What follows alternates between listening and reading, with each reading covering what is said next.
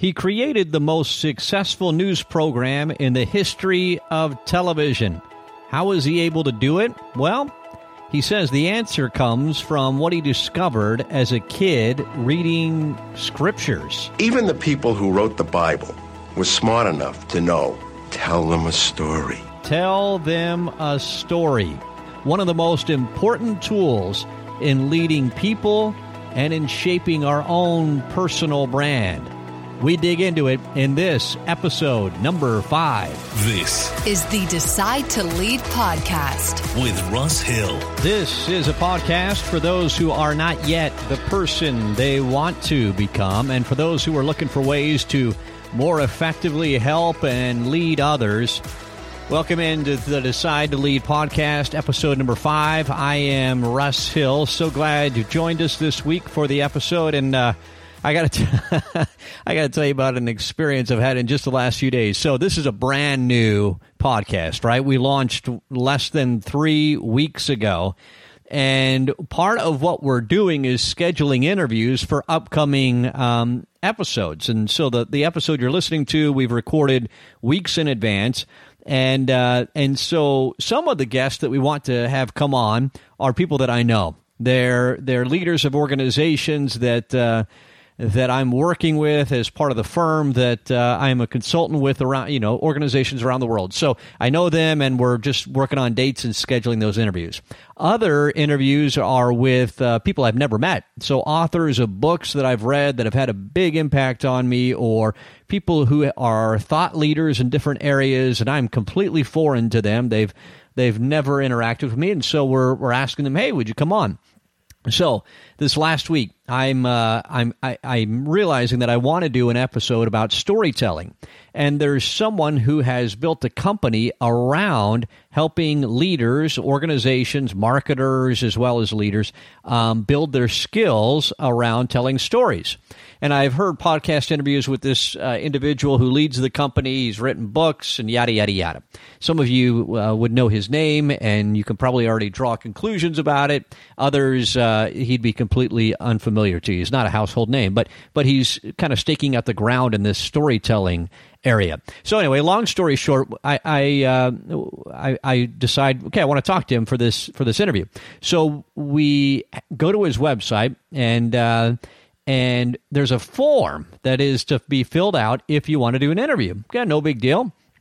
And the questions, there's like maybe 8, 10, I can't remember what they said, but something like 8, 10, 12 questions that are asked. What do you think these people care most about when they're deciding whether or not to grant an interview? It's all about how many listeners you have. So how many downloads do you have per week? How many listeners do you have? Yada, yada, yada. Well, you can imagine from a podcast that's like 3 weeks old, we're not exactly cracking the top 10 yet on the podcast best downloads or most downloaded shows. So, we're being honest in the answers, and it's hundreds of people that are listening, which we're proud of, just barely launching and having no marketing behind us yet.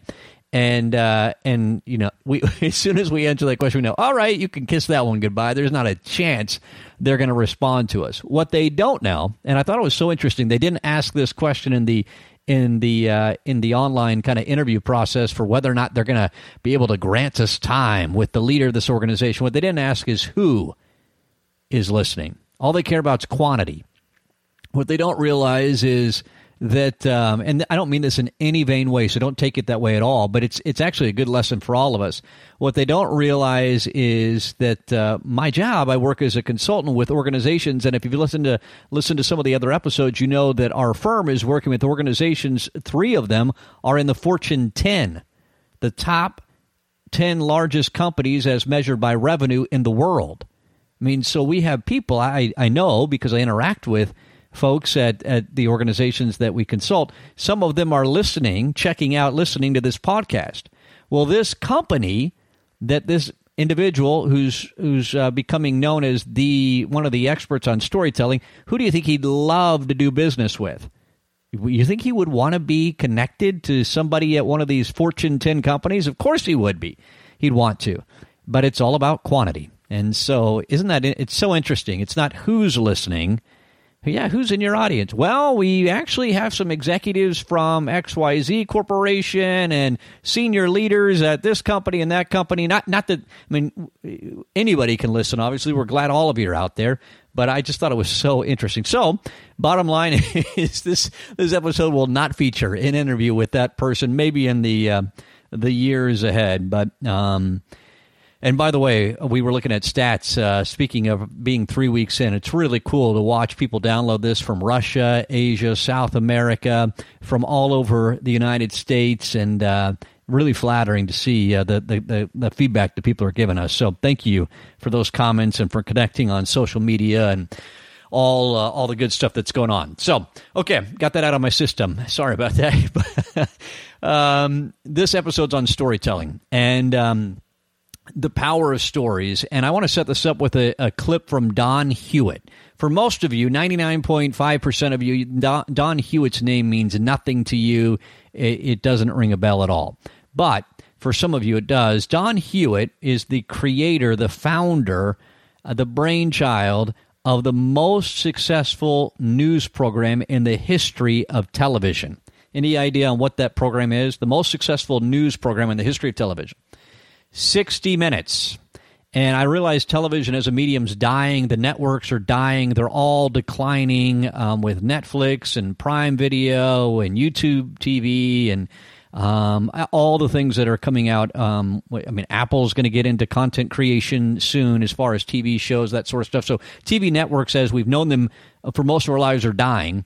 And so this is 60 Minutes was created in the heyday of television, and it just generated incredible ratings and revenue. No one before that, no show had ever generated, no news program had ever generated that kind of television, those kind of ratings and revenue on television, and nobody's done it since. So Don Hewitt created that, worked with with that program for decades.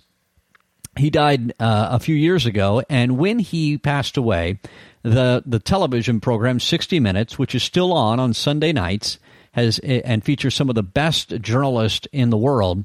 They did a profile piece about Don Hewitt. And I want you to hear about 60 seconds, a clip about the secret to Don Hewitt's success. They asked him about that. Here's the piece. The secret of Don Hewitt's success was no secret at all. He'd tell the same thing to his colleagues at work and to his competitors at other networks and to young journalists at conferences. Don, yes. What do you think is the most important thing a young journalist like me could learn from an old school journalist? That what we do on 60 Minutes is what everybody should be doing. And it's four words that every child in the world knows. Tell me a story. And learn how to tell them a story and you'll be a success. Even the people who wrote the Bible were smart enough to know. Tell them a story.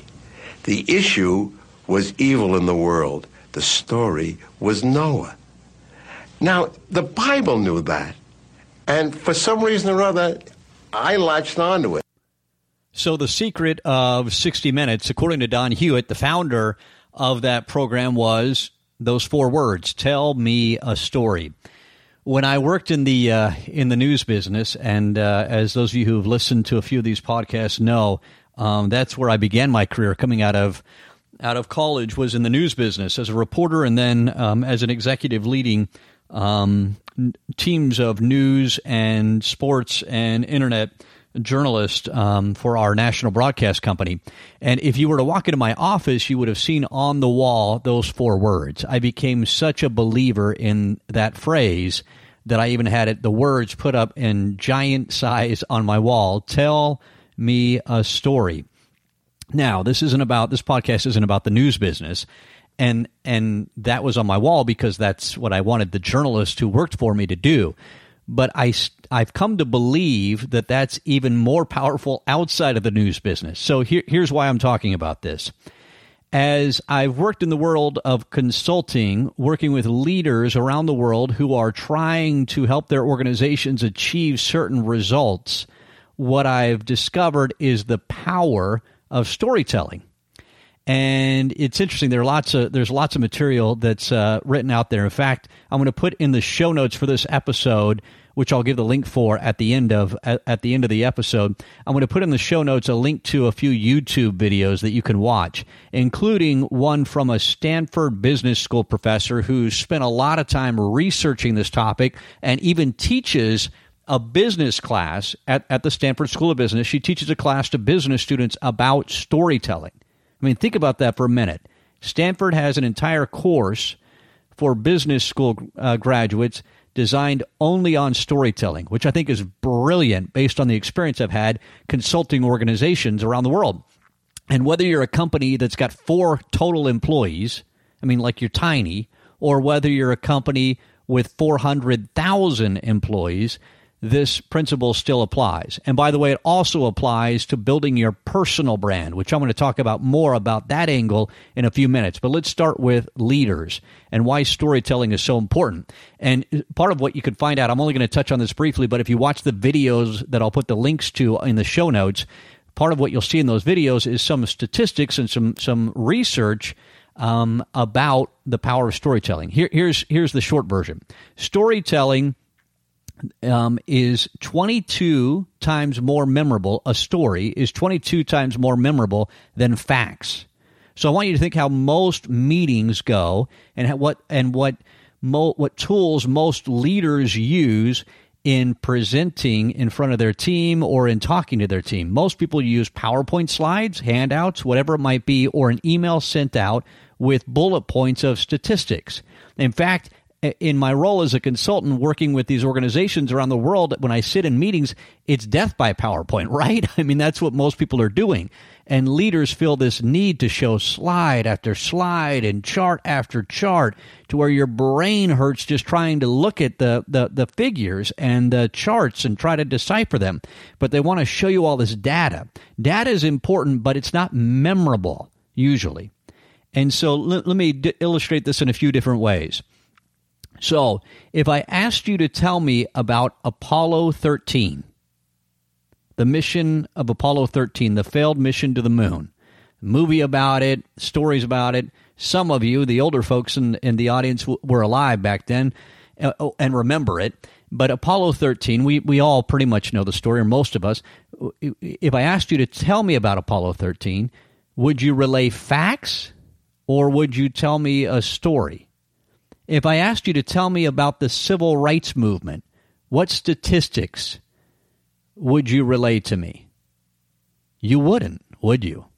In fact, can you think of many statistics tied to the civil rights movement? What would you tell me if I asked you, I was your child or a student, and I said, tell me about the civil rights movement in America? And you'd start to tell me, well, let me tell you about Alabama. Let me tell you about the South. Let me tell you about what used to happen. If I asked you to tell me about your day today, your day so far, right now when you're listening, whether it's morning, late at night, whenever it is you're listening to this episode, if I asked you to tell me about your day, would you relay facts or would you tell me a story? If I asked you to tell me about your dad, we got Father's Day coming up soon. If I asked you to tell me about your dad, what statistics would you use? You wouldn't. You'd pinpoint a couple of moments, a couple of things that he taught you or has taught you or is teaching you, and you relay them. You would tell me a story because it's what you remember. So why, without making this whole episode about deep into research, you can follow the links into studying that if you're interested in it. Why do we tell stories? Well, because it's the way our brain processes, and it's the way we communicate. When we talk to each other, just casually, day in and day out, we're telling. In fact, if you analyze a given day of your life, and I said, and I recorded everything that you said, and we went back and we played it and analyzed it, what we discover is you told, on most days, dozens of stories. It's how we humans communicate. Well, why is our brain attracted to that form of communication? It's because when someone tells a story, it forces, again, this is just like the highest of level summary. And I'm no scientist, but this is what the research shows that I've read over many years. Our brain is forced to make connections. So you tell a story to me, and my brain starts wiring things together, and it sinks in, and it's memorable. Most stories are. Stats, numbers, facts, figures don't do that. Sometimes there's a stunning statistic that by itself is so powerful that it is memorable. But that's unusual. So stories are the way we communicate. It forces our brain to do some work, make some connections, and those connections last. They stick around. So a story is 20 times more memorable than a fact.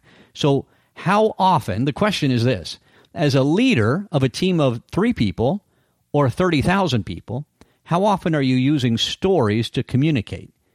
The reality is most people are not doing it that often. And part of the work we do as a firm, going out and consulting organizations, is teaching leaders. It sounds crazy, but it's super effective. One of the things we do is teach leaders to be more effective storytellers.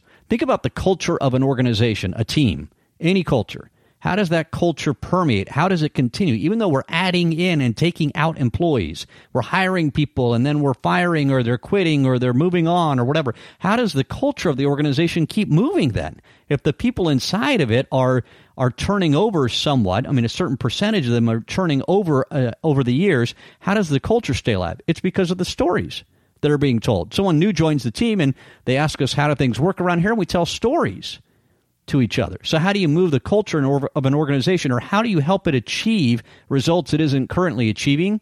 You start telling stories in an intentional, purposeful way about about the behavior you're trying to replicate. Does that make sense? And so just want you to think about, what do you need your sales team to do?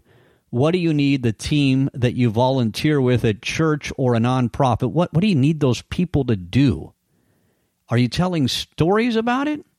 You want to highlight the behavior that you want repeated, and you tell stories about it. So that's at the highest level, talking about the importance of stories. You wouldn't believe the impact that has in organizations when leaders start using stories as a tool to get people to do what they need them to do. You highlight the behavior that you want repeated. Now, I want you to think again. You as a leader, if you're a leader inside an organization, do you tend to, think about most leaders, do they tend to tell stories about the behavior they want repeated?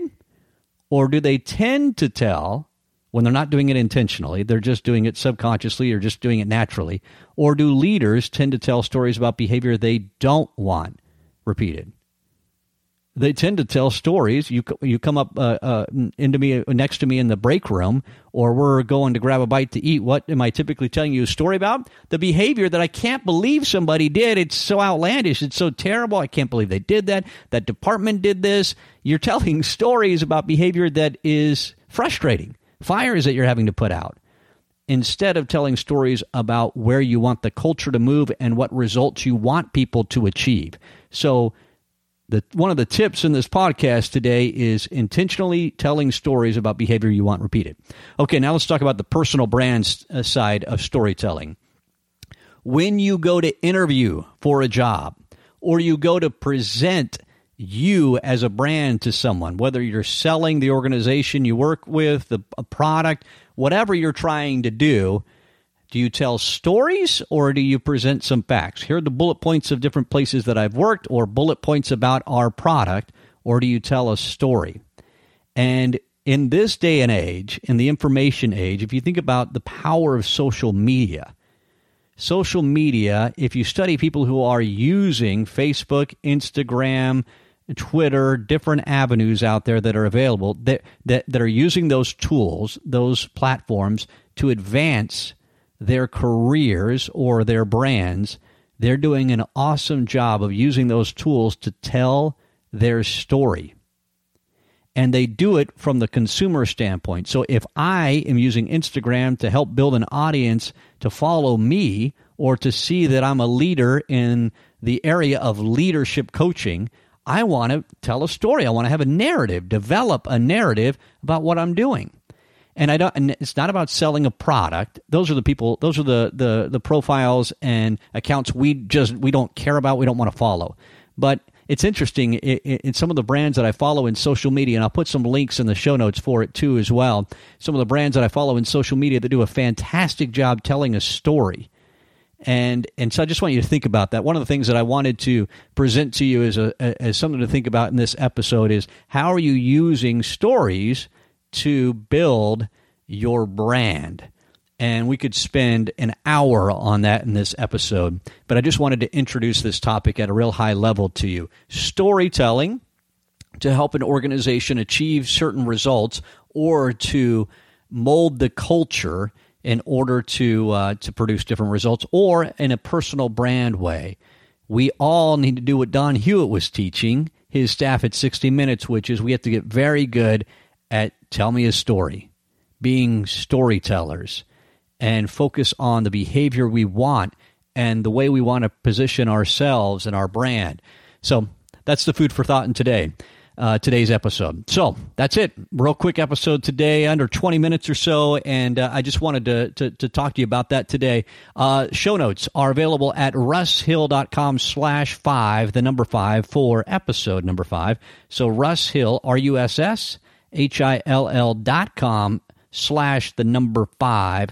That will take you right to the show notes with links to the different videos and social media profiles that I talked about today, as well as links to you being able to follow me on Instagram, Facebook, whatever, and connect. I would love for you to do that. A lot of you have already done that, hundreds of you in the first few episodes. I totally appreciate that, and look forward to connecting with even more of you. If you haven't done it yet, subscribe right there in the podcast app that you're listening to this. And by the way, the stats show that like 78% of you right now are listening to this on an iOS device, on an iPhone or iPad.